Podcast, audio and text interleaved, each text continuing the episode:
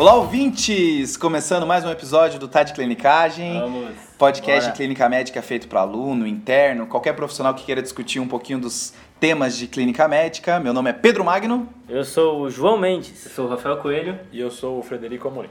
É isso aí. E no episódio de hoje, a gente vai trazer um tema muito comum da nossa prática, mais um, né? É. Que parece que eu falei a mesma coisa no tabagismo, agora falando de novo, a mesma venda, né?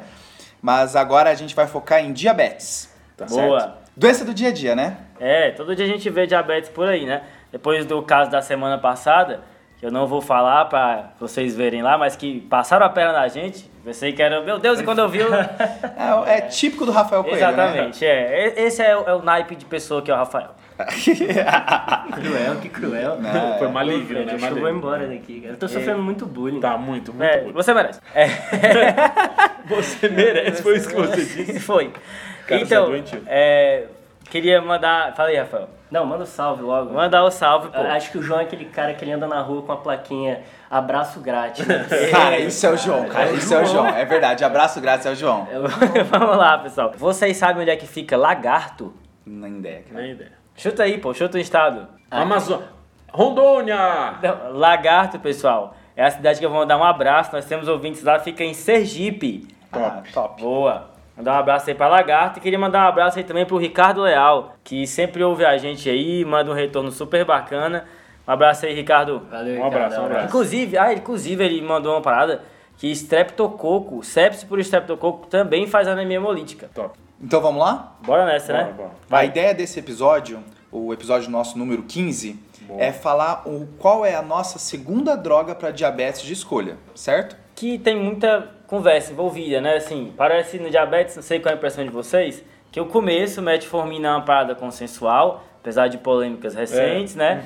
E o outro extremo da metformina, que é a insulina, é um pouco consensual. Agora, esse meio de campo aí, a segunda, a terceira droga, é que aí tem uma, uma discussão, uma ciência grande em cima, né? Até porque agora a gente tem mais antidiabético do, do que antihipertensivo, né? Tem essa. Cara, eu não né? tinha pensado nisso, é verdade, né? É, verdade.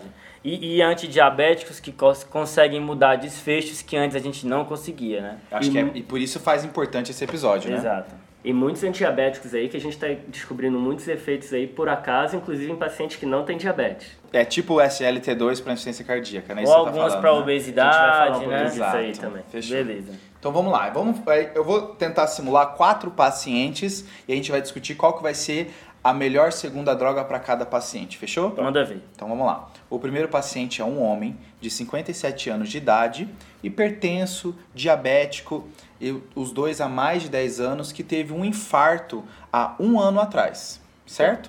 E agora ele se apresenta no seu consultório com uma hemoglobina glicada de 8,3%. E utilizando apenas metformina até agora. E aí, qual que é a segunda droga dele? Então, eu- considerando que ele já está otimizado a metformina, né? Esse- Exato. O que, que seria otimizado para você, velho? 2 gramas? É, isso é uma discussão, né?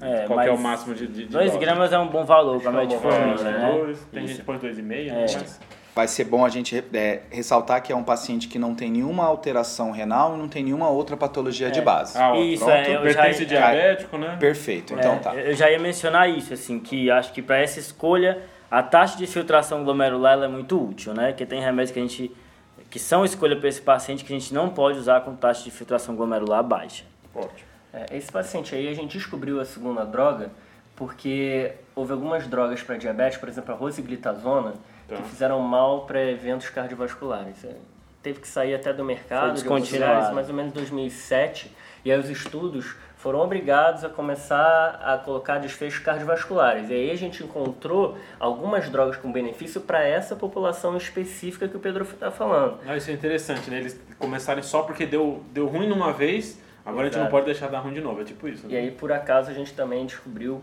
para essa população que algumas medicações são melhores. É, qual é esse paciente que o Pedro está falando? É o paciente que tem é, doença cardiovascular manifesta, né?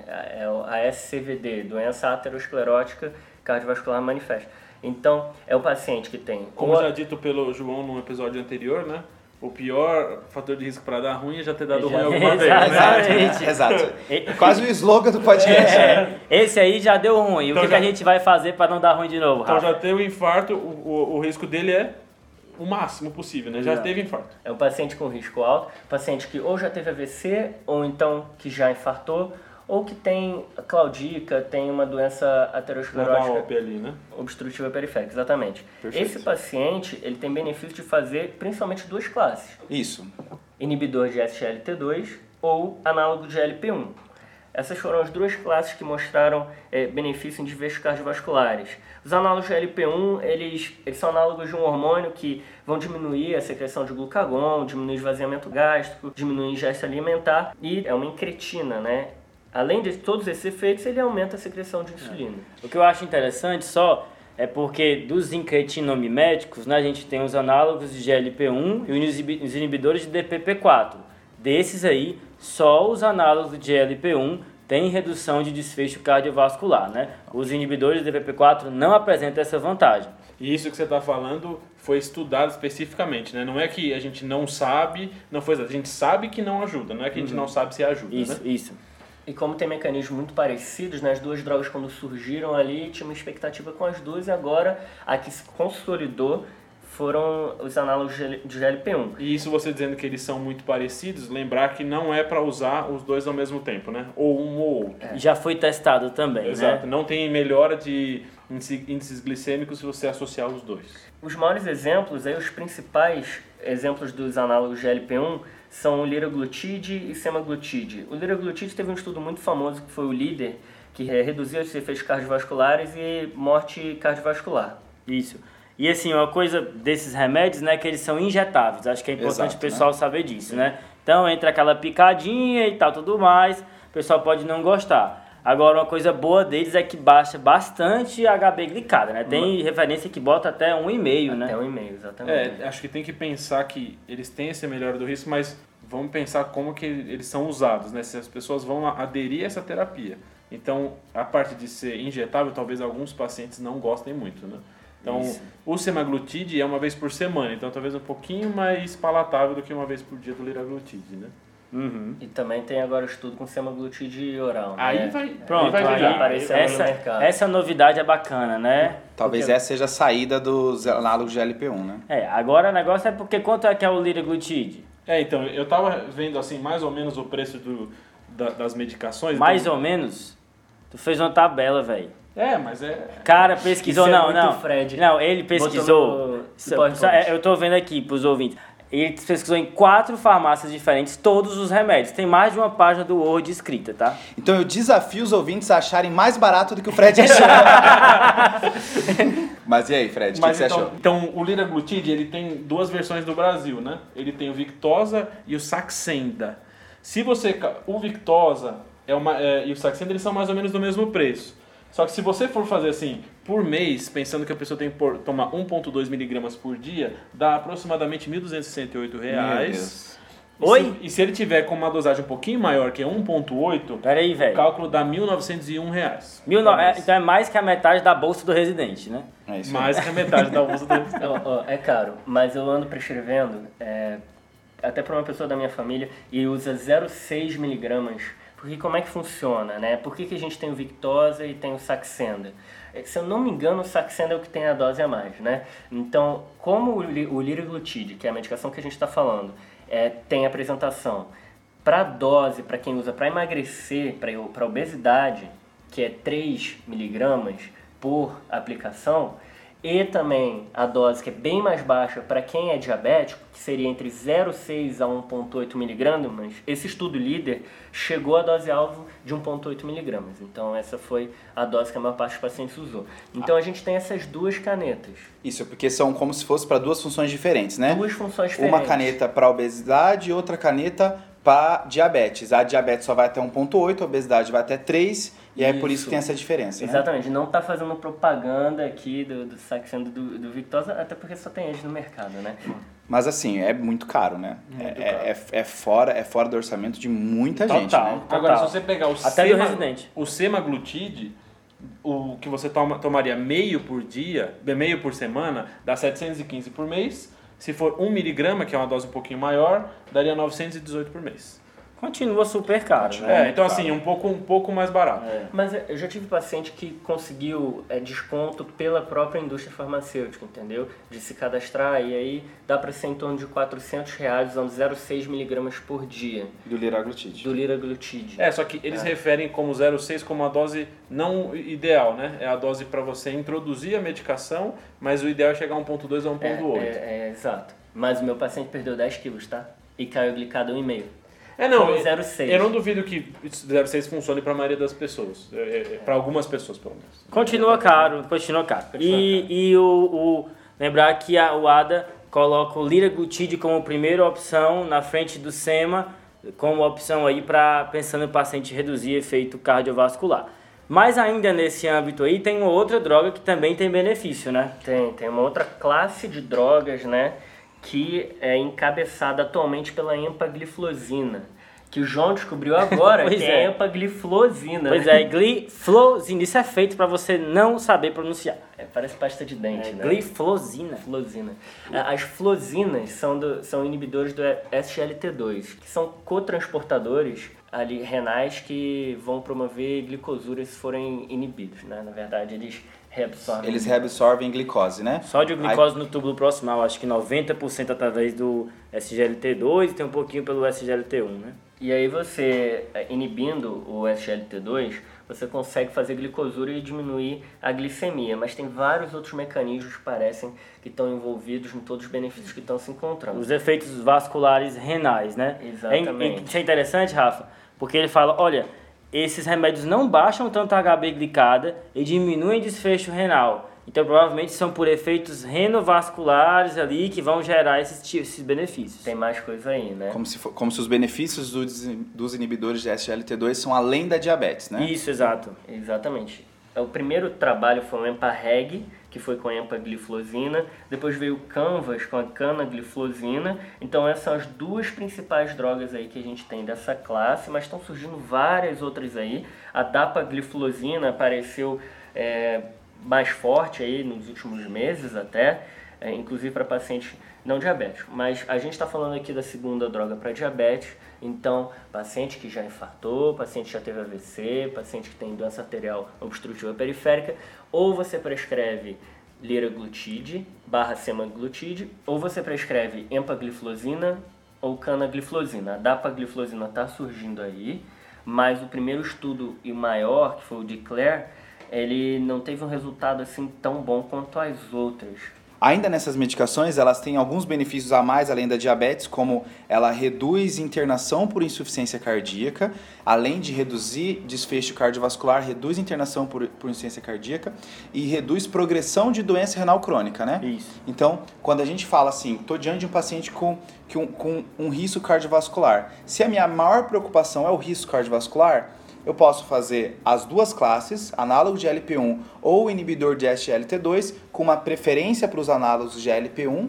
É, mas se esse paciente ele tem uma insuficiência cardíaca ou ele tem já uma albuminúria é, e que pode progredir para doença renal crônica, aí a- os inibidores de SGLT2 eles crescem em preferência e se tornam minha primeira opção. Beleza. E aí só um- alguns comentários sobre os efeitos colaterais dessas medicações, né? Tem uma vantagem aí dos inibidores de SGLT2 eles serem via oral, mas baixam menos a HB glicada. Agora, é, o problema deles, assim, um, um risco que é muito comentado, especialmente da canaglifosina, é o risco de amputações, Certo. né?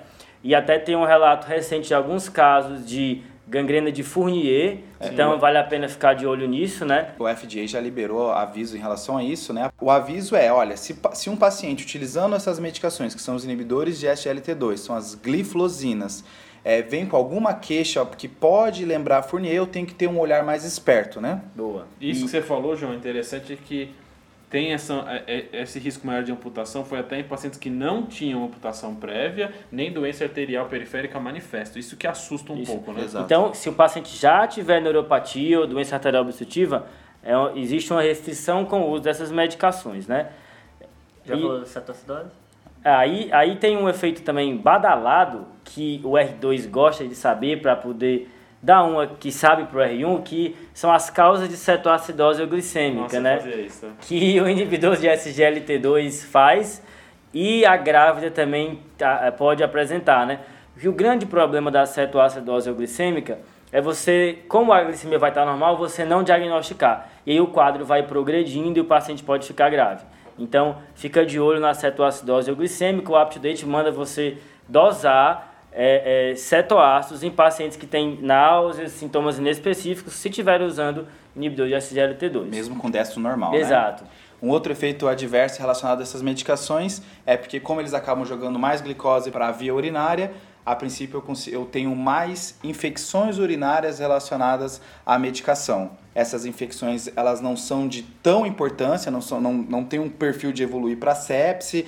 É, existe também um aumento de infecções relacionadas à cândida mas uma coisa que foi vista é que pacientes em que fazem uma melhor higiene local tem menor infecção, né? Então talvez seja a orientação, olha, já que está usando essa medicação, a higiene do local tem que estar tá bem correta. Saiu alguns um estudo tentando pôr isso em xeque, mostrando que não tinha diferença, e aí tem uma discussão se isso não, não tem a ver com protocolo de, de lavagem genital ou de higiene, mas acho que isso ainda está em discussão, se, se essa infecção urinária é importante ou não. Mas acho que e, fica na cabeça, né? E o grande é, problema é que, assim, em estudo, talvez seja mais fácil avaliar isso, né? Mas e na vida, né? Não, difícil. É, vai ser difícil avaliar, é, assim, se o paciente está conseguindo fazer uma boa higiene em casa, né? no é. período interconsulta. Até no estudo é, é difícil, né? Um paciente, ó, você não vai fazer higiene, você vai fazer higiene. Sim, Como é que você vai fazer isso? É, não tem como. Beleza. Mas então fechamos esse nosso primeiro caso, né? Isso. Só uma coisinha desse caso ainda esse paciente ele era hipertenso, né, que você comentou. Esse paciente estava usando diurético? Porque uma das discussões é que será que esse paciente usando diurético e usando SGLT2 que tem efeito diurético não pode acabar fazendo hipovolemia. Certo. Então isso, isso. é uma discussão importante. Se o paciente estiver usando muito diurético, nosso paciente, por exemplo, que tem IC, está usando furo, espiro, hidrocloro, né? exato, cirrótico está usando muito é, diurético, talvez você inicie uma dose menor e reavalie ele se ele acaba fazendo algum sinal de hipovolemia. Não. Então, só tomar cuidado com a hipovolemia nesses pacientes. Tem que ir com calma, até porque pode induzir lesão renal. Eu acho que a gente não tocou nos efeitos colaterais dos análogos de GLP-1, e aí é predominantemente é, sintomas gastrointestinais, é onde predominam os efeitos colaterais desse grupo de drogas, né? por exemplo, o liraglutide, é, de náuseas, desconforto abdominal, perda de peso. Existe a questão da pancreatite, que tem uma associação com esse grupo. Polêmico, e né? polêmico, né? Reações na região da, das injeções da droga e também a questão, questão do câncer medular de tireoide, né? Então, se o paciente apresentar neoplasia endócrina múltipla, né, a NEM 2A, 2B, existe uma ideia de você evitar esse grupo de medicações. Essas duas medicações, então, comparadas, só uma comparação que a gente tinha falado do preço das, da, dos análogos de LP1, se você pegar os inibidores do SLT2, o preço deles é entre 150 e 200 reais por mês. Bem mais acessível, né? Em é. relação a, uma, a comparação, né? É, então se você fizer uma continha de quanto fica por mês de metformina mais GLP-1 versus metformina mais SGLT2, Puts. metformina mais SGLT2 fica muito mais barato, fica entre 180 e 200 reais, enquanto com GLP-1 fica entre 1.200 e 1.300 reais. É, não, nossa. Considerando que metformina é de graça, então fica o preço deles, é, né? Um quinto do preço, às vezes, um sexto, né? Então a gente fechou a segunda droga para o paciente alto risco cardiovascular. Beleza. Agora tem mais alguns pacientes que vale a pena a gente saber qual é a melhor droga de preferência. O segundo caso é uma mulher de 48 anos de idade, é, também diabética, né, em uso de metformina em dose otimizada, hum. só que agora ela é uma paciente com IMC de 33 que está querendo perder peso. Uhum. E aí, qual que é a segunda droga para ela? Acho que a indicação até que o ADA fala quando o paciente precisa perder peso é bem semelhante a, as drogas são bem semelhantes às quando o paciente tem doença cardiovascular estabelecida ou insuficiência cardíaca ou insuficiência renal, né?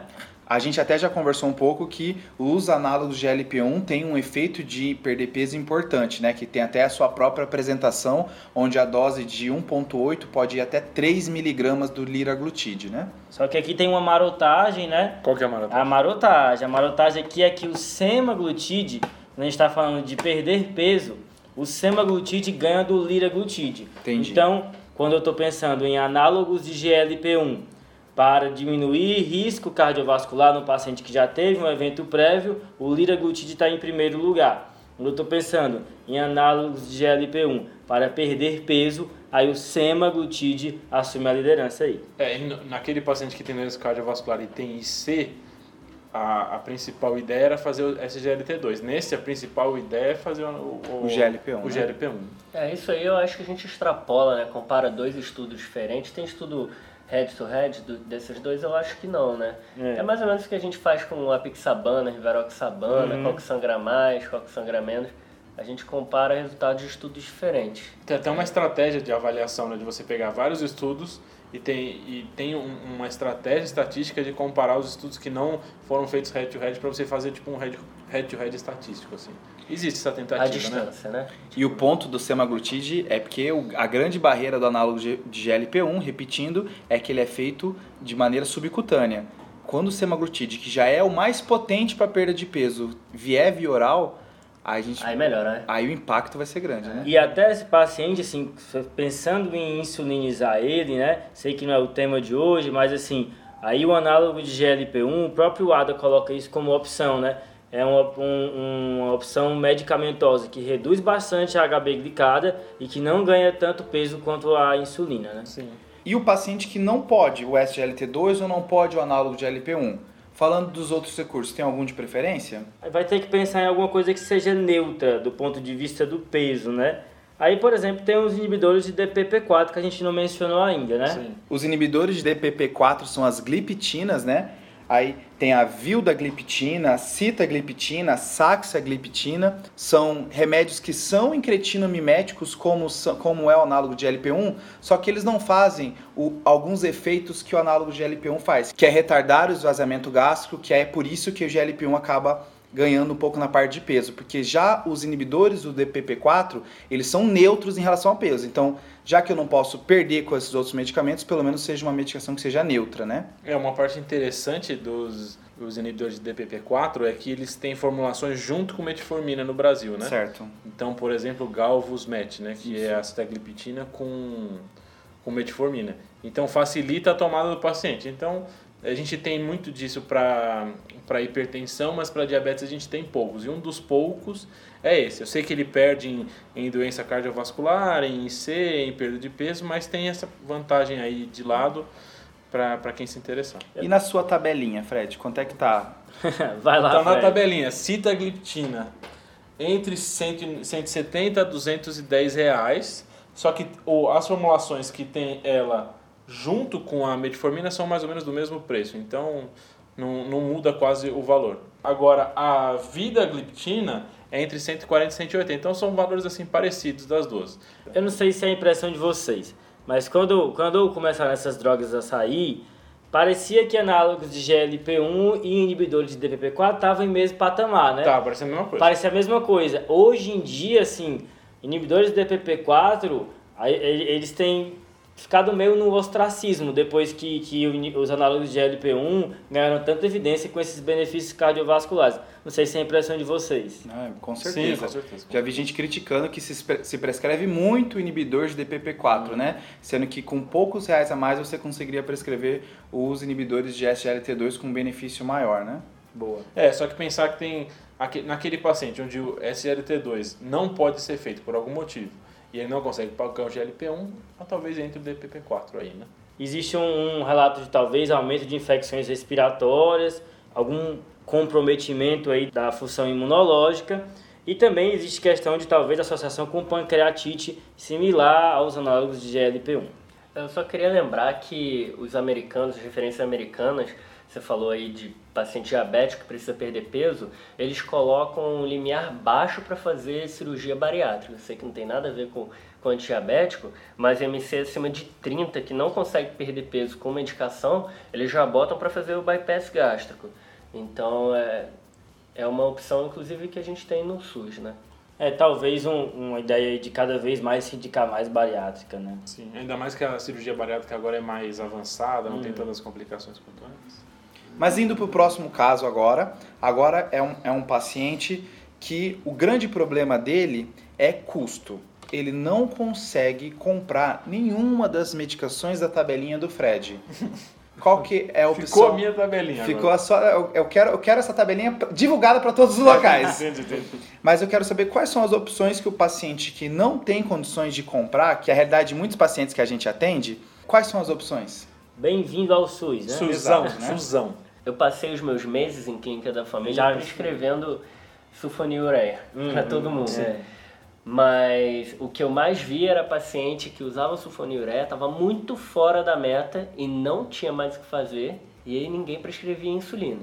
Então acho que a ordem é essa, né? A gente sai da metformina, vai para sulfonilureia, só que eles não têm um poder tão grande assim de baixar a HB glicada. Então é, vai acabar passando para insulina depois. Acho que uma ideia que talvez fique para esses pacientes com menos recurso é que tem uma outra classe que é um pouquinho mais barata, que são as ti- tiazolidinedionas, que são as glitazonas, né? Certo. Então essas, se você for pegar no preço, na minha tabelinha, Hum. tem de 30 e poucos reais, 34, 37 reais Isso, por a, mês. a pioglitazona. a pioglitazona. Então, Ah. Talvez para um paciente que, mesmo sendo do SUS, etc., não tem recurso, talvez esse tipo de recurso ele consiga, né? 30 e poucos reais. Às vezes ele, não, ele- a gente no SUS, às vezes tem o pensamento contrário, que o paciente não vai ter dinheiro para pagar nenhuma medicação. Mas às vezes ele tem um, um dinheirinho para pagar aquela medicação que é um pouco melhor do que a que ele toma e, e talvez melhorar o diabetes dele antes de entrar na insulina. Né? É, a gente tem algumas sulfonilureias no SUS e a melhor que tem é, é a gliclazida porque dá menos hipoglicemia. Então a ideia é você escolher uma sulfonilureia que o risco de hipoglicemia seja menor, apesar de que todas as sulfonilureias carregam risco de hipoglicemia com elas, né? E das que a gente tem no SUS, a gliclazida, que tem outro L também, que nem a É. gliflozina. Assim, é, para diabetes, coloca um L a mais. Isso. Assim, não sei, coloca um L a mais, não sei o que está É acontecendo. isso Bota o. L mudo. É. Bota o L em tudo quanto é lugar. A gliclazida é a que tem o menor risco de hipoglicemia a gente tem no SUS, né? É, a glibenclamida, ela faz muito mais do que a, a gliclazida. E a gliclazida ainda tem a vantagem no SUS de ter a MR, né, que é a formulação de liberação prolongada. Certo. Aí tem 30, 60 miligramas, você faz pela manhã e tem um efeito mais prolongado. Mas sempre lembrando que já é um pezinho ali na insulina. Boa. Então, indo para o último caso agora, é um paciente de 43 anos de idade que tem diabetes é, também. questão dele agora é que a profissão dele é motoboy. Qual é o cuidado que vocês têm com a segunda droga para esse paciente? Ah, acho que é importante para esse paciente ele não apresentar hipoglicemia enquanto ele está andando de moto, né? Então, Isso vai valer para cara que, tra... por exemplo, aquele cara que trabalha em grandes alturas, talvez, para o idoso e aí Isso. para o motoboy. Ele não ter hipoglicemia durante é, algum desses processos, senão o cara morre. Né? E aí a, é a ideia. importância de uma história bem colhida, né? De você pegar a história social. Ah, o meu hobby é velejar sozinho. Complicado, né? Paciente que É, Foi é, e não voltou. é, né? paciente que é pescador. É porque aqui em São Paulo não tem, mas no Ceará tem muito jangadeiro, entendeu? O cara tiver uma hipoglicemia no meio do mar, meu amigo, um forte abraço, né? É, aí assim, aí a preocupação que o médico tem que ter um outro olhar, né? Senão ele só tá tratando o valor, né? O É. Isso. valor da glicada e o valor da glicemia de jejum, né? Exatamente. E aí tem algumas opções aí de, de drogas nos pacientes que a gente quer evitar ao máximo a hipoglicemia, né? É, então, primeiro, tal, talvez evitar uma grande classe de drogas são as sulfonilureias, né? As sulfonilureias são conhecidamente hipoglicemiantes, então um- uma coisa importante é evitar essa classe. O único problema que talvez entre em evitar essa classe é no custo, mas pensando em um paciente sem esse problema tão importante do custo, essa classe teria que ser evitada nessa população. Mas tem, a, mas tem a questão que você já comentou, né, Fred? Que é a pessoa que não tem condição de comprar os remédios mais caros, mas também não pode utilizar as sulfonilureias, tem as pioglitazonas, que são remédios que não fazem hipoglicemia e tem um custo um pouquinho mais acessível, certo? É, a gente pode usar todas essas drogas aí que a gente já comentou, inibidor de SGLT2, é, DPP4 e também análogo de GLP-1. Só que só lembrando que quem está usando análogo de GLP-1 e está usando sulfonilureia, ah, é potencializado o risco de hipoglicemia. Então o paciente pode fazer hipoglicemia usando liraglutide se estiver usando sulfonilureia. Então acho que nessa situação a gente tem quatro opções, né? Certo. ou um inibidor de DPP4, ou um análogo de GLP-1, ou o inibidor do SGLT2, ou aquela que o Pedro falou, que é as tiazolidenedionas, né? Que tem a opção de ser uma dessas, eu acho que é a mais barata delas, né? Sim. E aí, já que a gente não mencionou antes, a- o grande efeito adverso da pioglitazona vai ser a retenção hídrica, né? Então, pacientes com insuficiência cardíaca é contraindicado essa medicação. É, tem muita polêmica em cima dos efeitos colaterais das tiazolidinedionas, inclusive uma foi retirada do mercado, né? Outras possíveis, é, é, possíveis efeitos colaterais é o risco de fraturas ósseas, isso aí é bem descrito, é o risco de câncer de bexiga também, é uma coisa que é descrita com a pioglitazona Que a especificamente. gente comentou no episódio Esse Remédio da Câncer. Eu falei que eu Ah, não é verdade. No episódio número 3, eu falei que não deixaria de prescrever e fui julgado aqui. Não, aqui julgado. já, já rolou julgamento por muito remédio. Captopril, pioglitazona, Vamos ver qual é o próximo, né? Mas então, fazendo um resumão, assim, paciente com risco cardiovascular, quais são as minhas opções? GLP-1 ou SGLT2? E aí, a GLT2 cresce em quais pacientes? E C. E doente renal crônico. Ótimo. Lembrando que se não, der se não conseguiu resolver tudo com um, associa, o outro. outro. Perfeito. Pacientes que estão querendo perder peso, Os mesmos dois, mas prefiro GLP-1. pronto. Especialmente a semaglutide. Ótimo. E aí, se, E posso usar o DPP-4 se ele não puder usar nenhum dos dois. porque ele é neutro, né? Perfeito. E pacientes que não podem fazer hipoglicemia, não pode utilizar o... Sulfonilureia. Sulfonilureia. Não pode. Vai ter aquelas quatro opções lá. E pacientes que têm problemas financeiros e não conseguem comprar esses mais caros, quais são as opções? Sulfonilureia e tiazolidinedianas. Fechou. Se consagrou. Boa. Então acho que fechou, passou a régua aí nessa parte do- da segunda droga, né?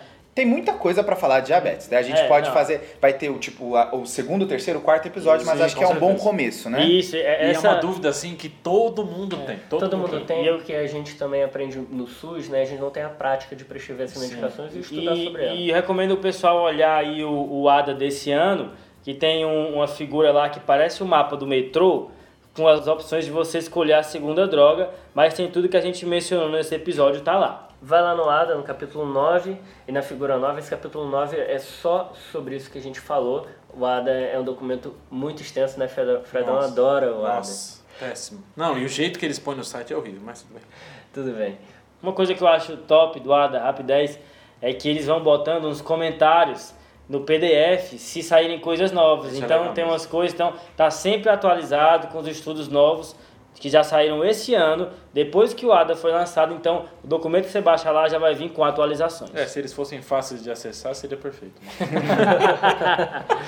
Bom, alguém tá lembrado do caso da semana passada? Ali, ali era uma viagem, né? Era um viagem. cardio com demência. Era qual exame da cardio que fazia parte do- da doença de corpúsculo de Levy. É, aí ele, ele torou a nossa mente, né? Torrou o cérebro. O primeiro que respondeu foi o Matheus Moura, de Belo Horizonte, parabéns.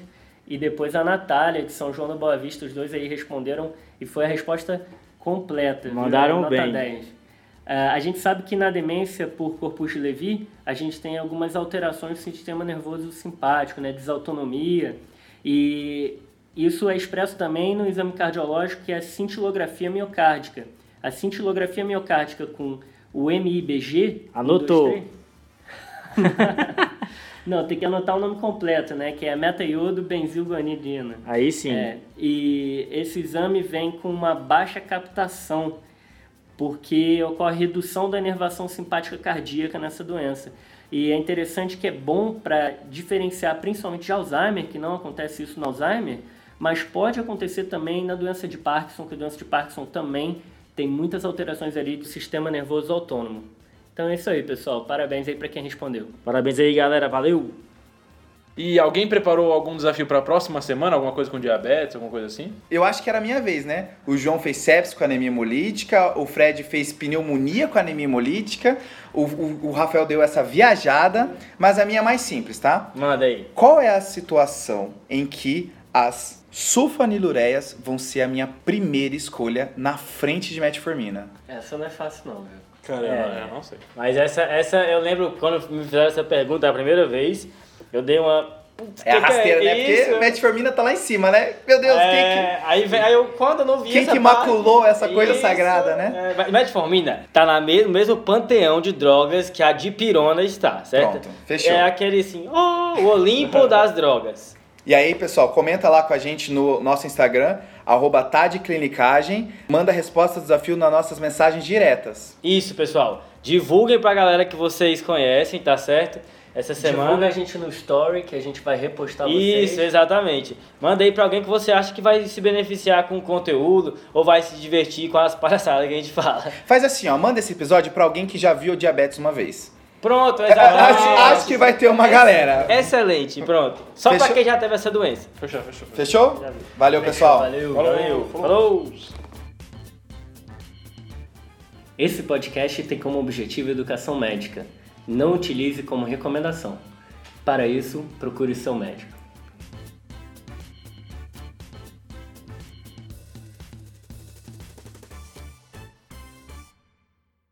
Vocês sabem onde é que fica lagarto? Nem ideia, cara. Nem ideia. Chuta aí, pô, chuta o estado. Lagarto. Centro-Oeste. Não, pô, estado centro-oeste da região. Eu tava com medo de fazer a mesma coisa, por isso que eu não falei nada. Vai, vai. Pera, Eu tenho mais chance de acertar, né? Espírito Santo. Pera, pera, Não, pera. Espírito Santo não. Eu preciso editar essa parada. Faz a pergunta. Não, não tem como editar isso, não. tá engraçado. Vai.